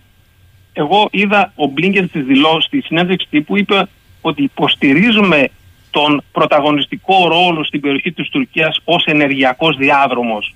Κάτι που το θέλει και η Ρωσία ως ρόλο στην Τουρκία, είναι πολύ γνωστό αυτό.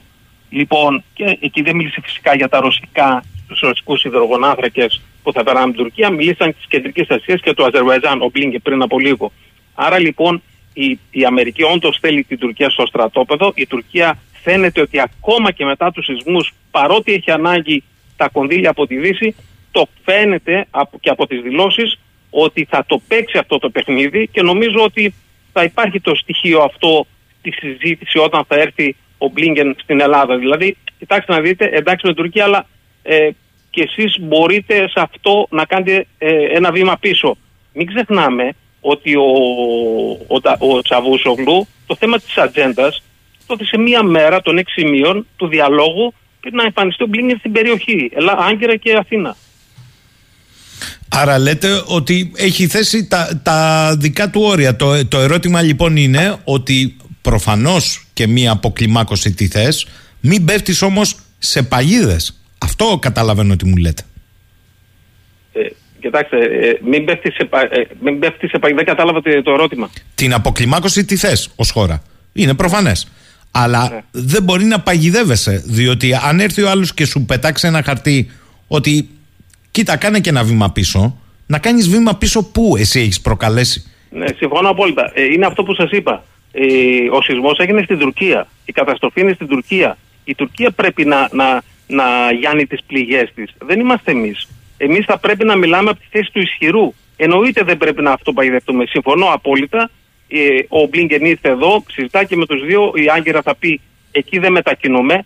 Αλλά όχι επειδή η πληγωμένη Τουρκία μπορεί να παίξει το παιχνίδι ότι εγώ πληγωμένος μπορώ να πάω τώρα ακόμη περισσότερο προς την Ευρασία, μην χρησιμοποιηθεί ως παγίδα για να κάνουμε βήματα, ε, ε, βήματα προς τα πίσω εμείς. Συμφωνώ απόλυτα. Αυτό, αυτό εννοώ.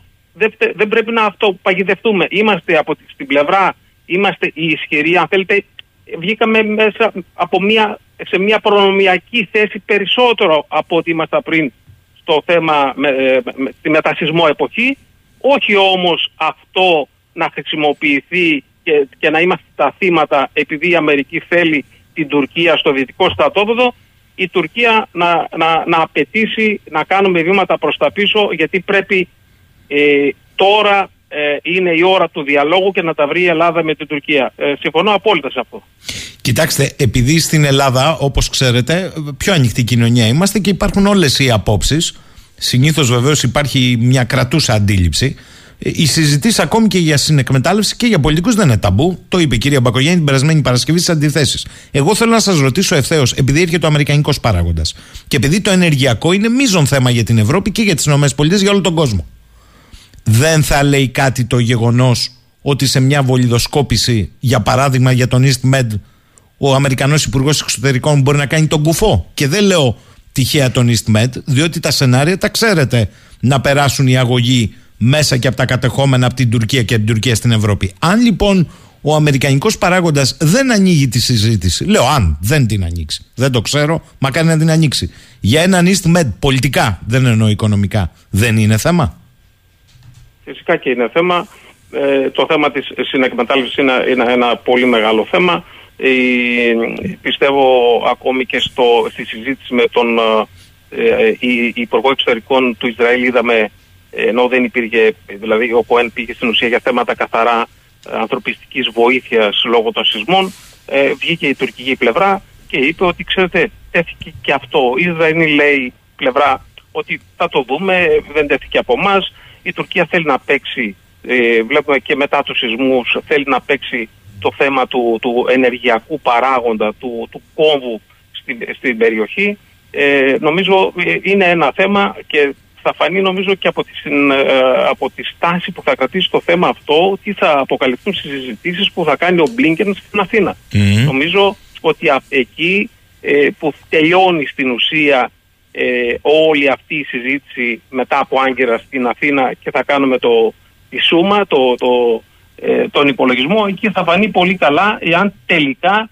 Ε, γιατί εμένα μου έκανε εντύπωση ο Μπλίνκεν μιλώντας τώρα στην συνέντευξη τύπου, αναφέρθηκε και στον ενεργειακό ρόλο της περιοχής, στην περιοχή της Τουρκίας, ως ενεργειακός κόμβος. Δεν ξέρω, και αναφέρθηκε ε, ή μίλησε για τα θέματα του Αζερμπαϊτζάν, αλλά δεν ξέρω αν είναι όπως το, ξέρετε, όπως το, το, το φραστικό που χρησιμοποίησε ο, ο Τσαβούσογλου, τρία κλπ. Δεν το ξέρω. Ε, δεν ξέρω γιατί το ανέφερε μέσα. Αυτό θα, εγώ το είδα πριν από λίγο, έγινε στην Τουρκία, το είδα σε τουρκικό κανάλι. Θα εμφανιστεί, κάτι, θα το δούμε και αργότερα. Όταν ο Μπάιντεν ήταν αντιπρόεδρος, κυκλοφόρησε ένας χάρτης. Ο χάρτης στέκει ακόμη, δεν έχει αποσυρθεί. Για, τίποτα δεν είναι τυχαίο. Ε, by the book που λένε. Ε, θέλω σε αυτό το τελευταίο μέρος, κύριε Καμπουρίδη, να αλλάξω λίγο, επειδή γνωρίζετε άριστα όμως την τουρκική πραγματικότητα και δράτω με τη ευκαιρία από το ερώτημα του Νίκου. Το τουρκικό κράτος μήπως δεν υποφέρει στην πραγματικότητα οικονομικά, μου λέει εδώ. Η μαύρη οικονομία είναι πολύ μεγαλύτερη από την επίσημη.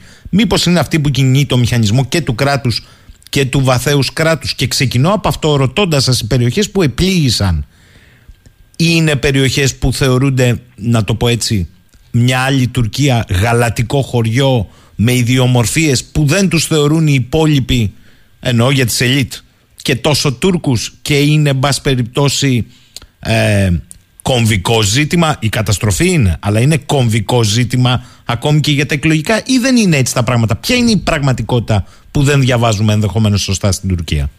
Έχω, έχω πάει πολλές φορές στην περιοχή, επειδή το δύο χιλιάδες δεκατέσσερα είχαν αρχίσει τον Οκτώβριο, αν θυμάμαι, οι πρώτες μετακινήσεις από τα σύνορα του Εύρου, από τη δική μας πλευρά, από την τουρκική πλευρά, δηλαδή από το μέτωπο του Εύρου, και πηγαίναν δυνάμεις εκεί λόγω της εμφάνισης του Άισις στην περιοχή. Τότε οι Κούρδοι λέγανε θα κάνουμε κουρδικό διάδρομο και τα λοιπά, το κράτος αυτόνομο. Ε, η, η περιοχή εκεί όντως έχει μια ιδιομορφία. Ε, μπορεί, όταν πηγαίνεις στο Χατάι, καταλαβαίνεις ότι είναι, δεν θυμίζει Τουρκία. Αλεξανδρέτα δηλαδή, όταν λέμε Χατάι. Αλεξανδρέτα, ναι, ναι, Χατάι, Αλεξανδρέτα, Αντιόχεια. Όταν πηγαίνεις στο Διαρμπακύρ, λες εδώ, αυτή, δεν υπάρχει περίπτωση, λες εδώ είναι, είναι Κούρδοι, είναι κάτι διαφορετικό. Θυμίζω ότι το Διαρμπακύρ θεωρείται το κέντρο των Κούρδων απανταχού, δηλαδή ε, όχι μόνο της Τουρκίας. Φυσικά υπάρχουν και νομοί, δηλαδή από αυτούς τους έντεκα νομούς, όπως τον Καζίαντεπ. Δεν υπάρχει ούτε ένας Κούρδος. Στη Μαλάκια δεν υπάρχει Κούρδος. Ε, ξέρω εγώ, στην Σαλιούρφα είναι το τριάντα τοις εκατό. Βλέπεις τα τζαμιά στη Σαλιούρφα να είναι πιο, πιο πολύ, σου θυμίζουν Αραβική Συρία, ξέρω εγώ. Δηλαδή είναι, έχουν μια αραβική τεχνοτροπία. Είναι διαφορετικά. Ε, είναι εντελώς διαφορετική. Ε, αλλού είναι πλούσια η περιοχή όπου περνάνε τα, mm. τα, τα, τα, τα νερά του Εφράτη με το φράγμα εκεί του, του Ατατούρκ, το μεγάλο Γκάπ. Λοιπόν, άλλες φτωχές και άλλες ε, περιοχές πλούσιες. Ε, μιλάμε εδώ για... Ε, παίζει μεγάλο ρόλο, πιστεύω, ο Ερντογάν θα το λάβει υπόψη του, παίζει μεγάλο ρόλο, το, από, τους δέκα, από τους έντεκα νομούς, οι δέκα πλην του Διάρμπακυρ ήταν όλοι είχαν ψηφίσει ΑΚΕΠΕ Ερντογάν στις τελευταίες εκλογές του δύο χιλιάδες δεκαοκτώ. Λοιπόν, είναι γύρω στο δεκαέξι τοις εκατό του πληθυσμού, το δώδεκα κόμμα πέντε τοις εκατό της επικράτειας, μιλάμε για δεκατρία κόμμα πέντε εκατομμύρια πληθυσμού, δεκατέσσερα, δηλαδή γύρω στους δέκα εκατομμύρια ψηφοφόρους. Ξέρετε, είναι, είναι μεγάλα νούμερα, τα θέλει ο Ερντογάν. Εντάξει, η οικονομία, άλλο η μαύρη, άλλο αυτή που φαίνεται, όμως ε, νομίζω ότι θα το λάβει πολύ καλά υπόψη το Ερντογάν στο να αντιμετωπίσει τα προβλήματα αυτής της περιοχής, γιατί είναι μεγάλο κομμάτι της Τουρκίας και σημαντικό. Ε, ε, ξέρετε, είτε είναι Κούρδοι, ε, κουρδικής καταγωγής, είτε είναι αραβικής, ξέρετε, ε, εάν κάποιος είναι Κούρδος ή όχι, είναι πόντιος στις περιοχές του Πόντου, έχει σχέση με τη συνείδησή του, δεν έχει με την καταγωγή αυτή που δηλώνεται. Μπορεί κάποιος mm. να λέει είμαι έξω. Έχει σημασία αυτός τι πιστεύει. Λοιπόν, υπάρχουν περιοχές που έχουν τουρκοποιηθεί εκεί, γιατί έχω ακούσει διάφορα, που έχω πάει πολλές φορές και ε, έχω γνωρίσει και ανθρώπους. Λοιπόν, ε, δεν έχει σημασία αν δηλώνει αυτός ότι εγώ είμαι πολιτικής καταγωγής. Το, το θέμα είναι εάν αυτός δηλώνει ε, Τούρκος, με την άποψη ότι Ε, αυτός ο, ο, ο εξλαμισμός αρχικά και μετά ε, ο εκτουρκισμός έχουν επηρεάσει και την εθνική τους συνείδηση. Ε, μπορεί να υπάρχει θέμα ασφαλείας, γιατί υπάρχουν μειονοτικοί πληθυσμοί, είναι πολύ κοντά στη Συρία, μπορούν να παίξουν ρόλο και ε, μετακινήσεις προσφύγων ή το θέμα των Κούρδων που είναι πολύ ενεργό από την κάτω πλευρά των συνόρων, όμως είναι μια περιοχή που ενδιαφέρει τον Ερντογάν. Λοιπόν, και είναι το εννιά τοις εκατό του ΑΕΠ ε, ε, αναφέρεται στην περιοχή αυτή. Είναι ένα μεγάλο κομμάτι, τον ενδιαφέρει τον Ερντογάν και νομίζω ότι το παιχνίδι, το να αναβάλει ή όχι τις εκλογές για την αντιμετώπιση των αναγκών έτσι ώστε να ανεβάσει και τα ποσοστά του ε, ε, θα, θα αποτελεί το κέντρο της φαιάς ουσίας του Ερντογάν για το, για τους επόμενους, για το επόμενο διάστημα, γιατί ε, ξέρετε από αυτές τις εκλογές, όπως έχω πει και, και πολλές φορές, είναι οι πιο κρίσιμες εκλογές του Ερντογάν και εκεί θα εστιάσει. Ε, μιας και το αναφέρατε, και είναι μια απορία και χαίρομαι που το είπατε, διότι δεν έχει αναδειχτεί σε, ε, ούτε στα διεθνή μέσα. Μου κάνει εντύπωση. Ο σεισμός ήταν ισχυρότατος, οι σεισμοί επτά κόμμα οκτώ, επτά κόμμα πέντε. Το περίφημο μεγάλο έργο του φράγματος Ατατούρκ δεν υπέστη ζημίες. Αυτό πέρασε τον ντούκου. Δεν λέει κάτι τελικώς? Ναι, εντάξει, εγώ δεν, δεν μπορώ να γνωρίζω γιατί δεν, δεν, δεν έπαθε ζημιά. Αρχικά υπήρξε μια, ξέρετε, μια προπαγάνδα, ε, μια προπαγάνδα. Υπήρξαν κάποιες αναφορές στα Twitter ότι υπήρξαν ρογμές στο φράγμα. Ε, βγήκαν και το, το, το, το όχι το κάλυψαν. Ε, υπήρξαν μετά δηλώσεις από την τουρκική πλευρά ότι δεν υπάρχει κανένα πρόβλημα στο φράγμα. Ίσως επειδή τόσο μεγάλες κατασκευές ε, να είναι... Εγώ, να υπήρχε μια αντισυσμική, ήταν, ήταν γνωστό, ξέρετε. Θα είχε πλημμυρίσει ε, το σύμπαν αν είχε πρόβλημα. Είχε, αυτή είναι η αλήθεια. Φυσικά, φυσικά θα είχε πλημμυρίσει. Εγώ θυμάμαι ότι το χίλια εννιακόσια ενενήντα πέντε, όταν πρωτοπήγα στην πρώτη μου αποστολή στην Τουρκία, ήταν οι πρώτες συζητήσεις για το άκουγιου. Υπήρχαν τότε περιβαλλοντικές mm. οργανώσεις και κυρίως οικολόγοι που λέγανε μα είναι σεισμική, σεισμογενής περιοχή. Ε, ό, όλοι γνωρίζουν ε, εκεί πέρα. Ε, δηλαδή οι μελέτες για τη σεισμικότητα της περιοχής εκεί είναι, είναι παλιές. Οπότε ε, φαντάζομαι ότι και το φράγμα του Ατατούρκου έγινε με, με κάποια ε, τέτοια πρόβλεψη. Αν είχε πλημμυρίσει, όντως ε, είναι, είναι πολύ μεγάλο έργο. Υπάρχουν ε, οι, οι ορεινές περιοχές που, που ε, σε αυτούς τους νομούς, αλλά υπάρχουν και οι έφορες, κυρίως mm. στη Σαλιούρφα, οι οποίες νομίζω θα, θα είχαμε δει αποτελέσματα, ε, κύριε Σαχίνη. Κύριε Καμπουρίδη, πριν φτάσουμε στο τέλος, θα σας ρωτήσω εάν έχει λόγω της καταστροφής αλλάξει η διάθεση του τουρκικού λαού ε, για τα πάντα. Μια μεγάλη καταστροφή, μια μεγάλη ανθρωπιστική κρίση, όπως και στη Συρία βεβαίως, για να μην την ξεχνάμε. Το ερώτημα εν κατακλείδη είναι, είναι ικανή αυτή η μεταστροφή να μεταβάλει τις στρατηγικές χρόνων βάθους της τουρκικής ελίτ? Όχι, εγώ δεν, δεν πιστεύω ότι υπάρχει περίπτωση να αλλάξει η στρατηγική βάθους. Ε, ε, μπορούμε να πούμε ότι, γιατί έχουν βγει διάφοροι και έχουν πει ότι μα όλα τα Twitter, τα, τα, τα μηνύματα από τον τουρκικό λαό ε, μιλάνε με, με τα καλύτερα λόγια για την Ελλάδα. Okay, το καταλαβαίνω. Υπάρχει ένας λόγος να, το αναδεί, να αναδείξουμε αυτή την πλευρά, ε, δηλαδή την πλευρά ότι ο, ο τουρκικός λαός έχει απόλαυσε και διαφήμισε αυτή την, την προσέγγιση, την ανθρωπιστική που κάναμε. Ε, όμως ξέρετε υπάρχουν, υπάρχει και μια άλλη Τουρκία η οποία, ε, εγώ έχω διαβάσει tweet, εγώ ξέρω τουρκικά και έχω μπει, οι οποίοι μιλάνε μέσα, ε, εντάξει οι Έλληνες ήρθαν και μας βοηθήσανε, τους ευχαριστούμε, αλλά ξέρουμε τα πλάνα τους να μας επιτεθούν, ξέρουμε ότι θέλουν το Αιγαίο όλο δικό τους. Υπάρχει και η άλλη Τουρκία. Η, ξέρετε, δεν υπάρχει ο λαός στο επόμενο λεπτό, ε, επειδή ε, και με αυτά μα, με, μπορεί κάλλιστα με μια ρητορική Ερντογάν ή του εκάστοτε κυβερνήτη να αλλάξει. Ε, εγώ δεν, δεν εμπιστεύομαι ότι αυτό μπορεί να παίξει ρόλο, αυτή η ευαισθησία των Τούρκων στην βοήθεια που τους παρέχουμε μπορεί να παίξει ρόλο στην πολιτική. Δεν παίζει κανένα απολύτως ρόλο. Είναι λογικό ο Ερντογάν τις πρώτες μέρες του σεισμού ήταν σε πολύ δύσκολη θέση, και είναι, γιατί υπάρχει μια κουφόβραση, υπάρχει μια, μια εκδηλωμένη αντίδραση, αν και βλέπουμε σε μερικές περιπτώσεις εκδηλώνεται ο λαός, ιδίως στο Διαρμπακύρ, σε περιοχές που ο κόσμος είναι περισσότερο εθνικιστικά Κούρδος στο μυαλό, που δεν φοβάται. Mm. Βλέπουμε πραγματικά μια αντίδραση, αλλά η πραγματική αντίδραση δεν έχει φανεί. Ο Ερντογάν λοιπόν θα πρέπει όλα αυτά τα μηνύματα να τα, να τα, να τα χρησιμοποιήσει, να τα εκμεταλλευτεί. Είναι λογικό να δείχνει, να, να εκφράζει ένα ευχαριστώ σε όλες τις χώρες και της Δύσης και της Ελλάδος, γιατί το έχει ανάγκη και ο λαός τώρα πονάει. Αυτό είναι το συναισθηματικό.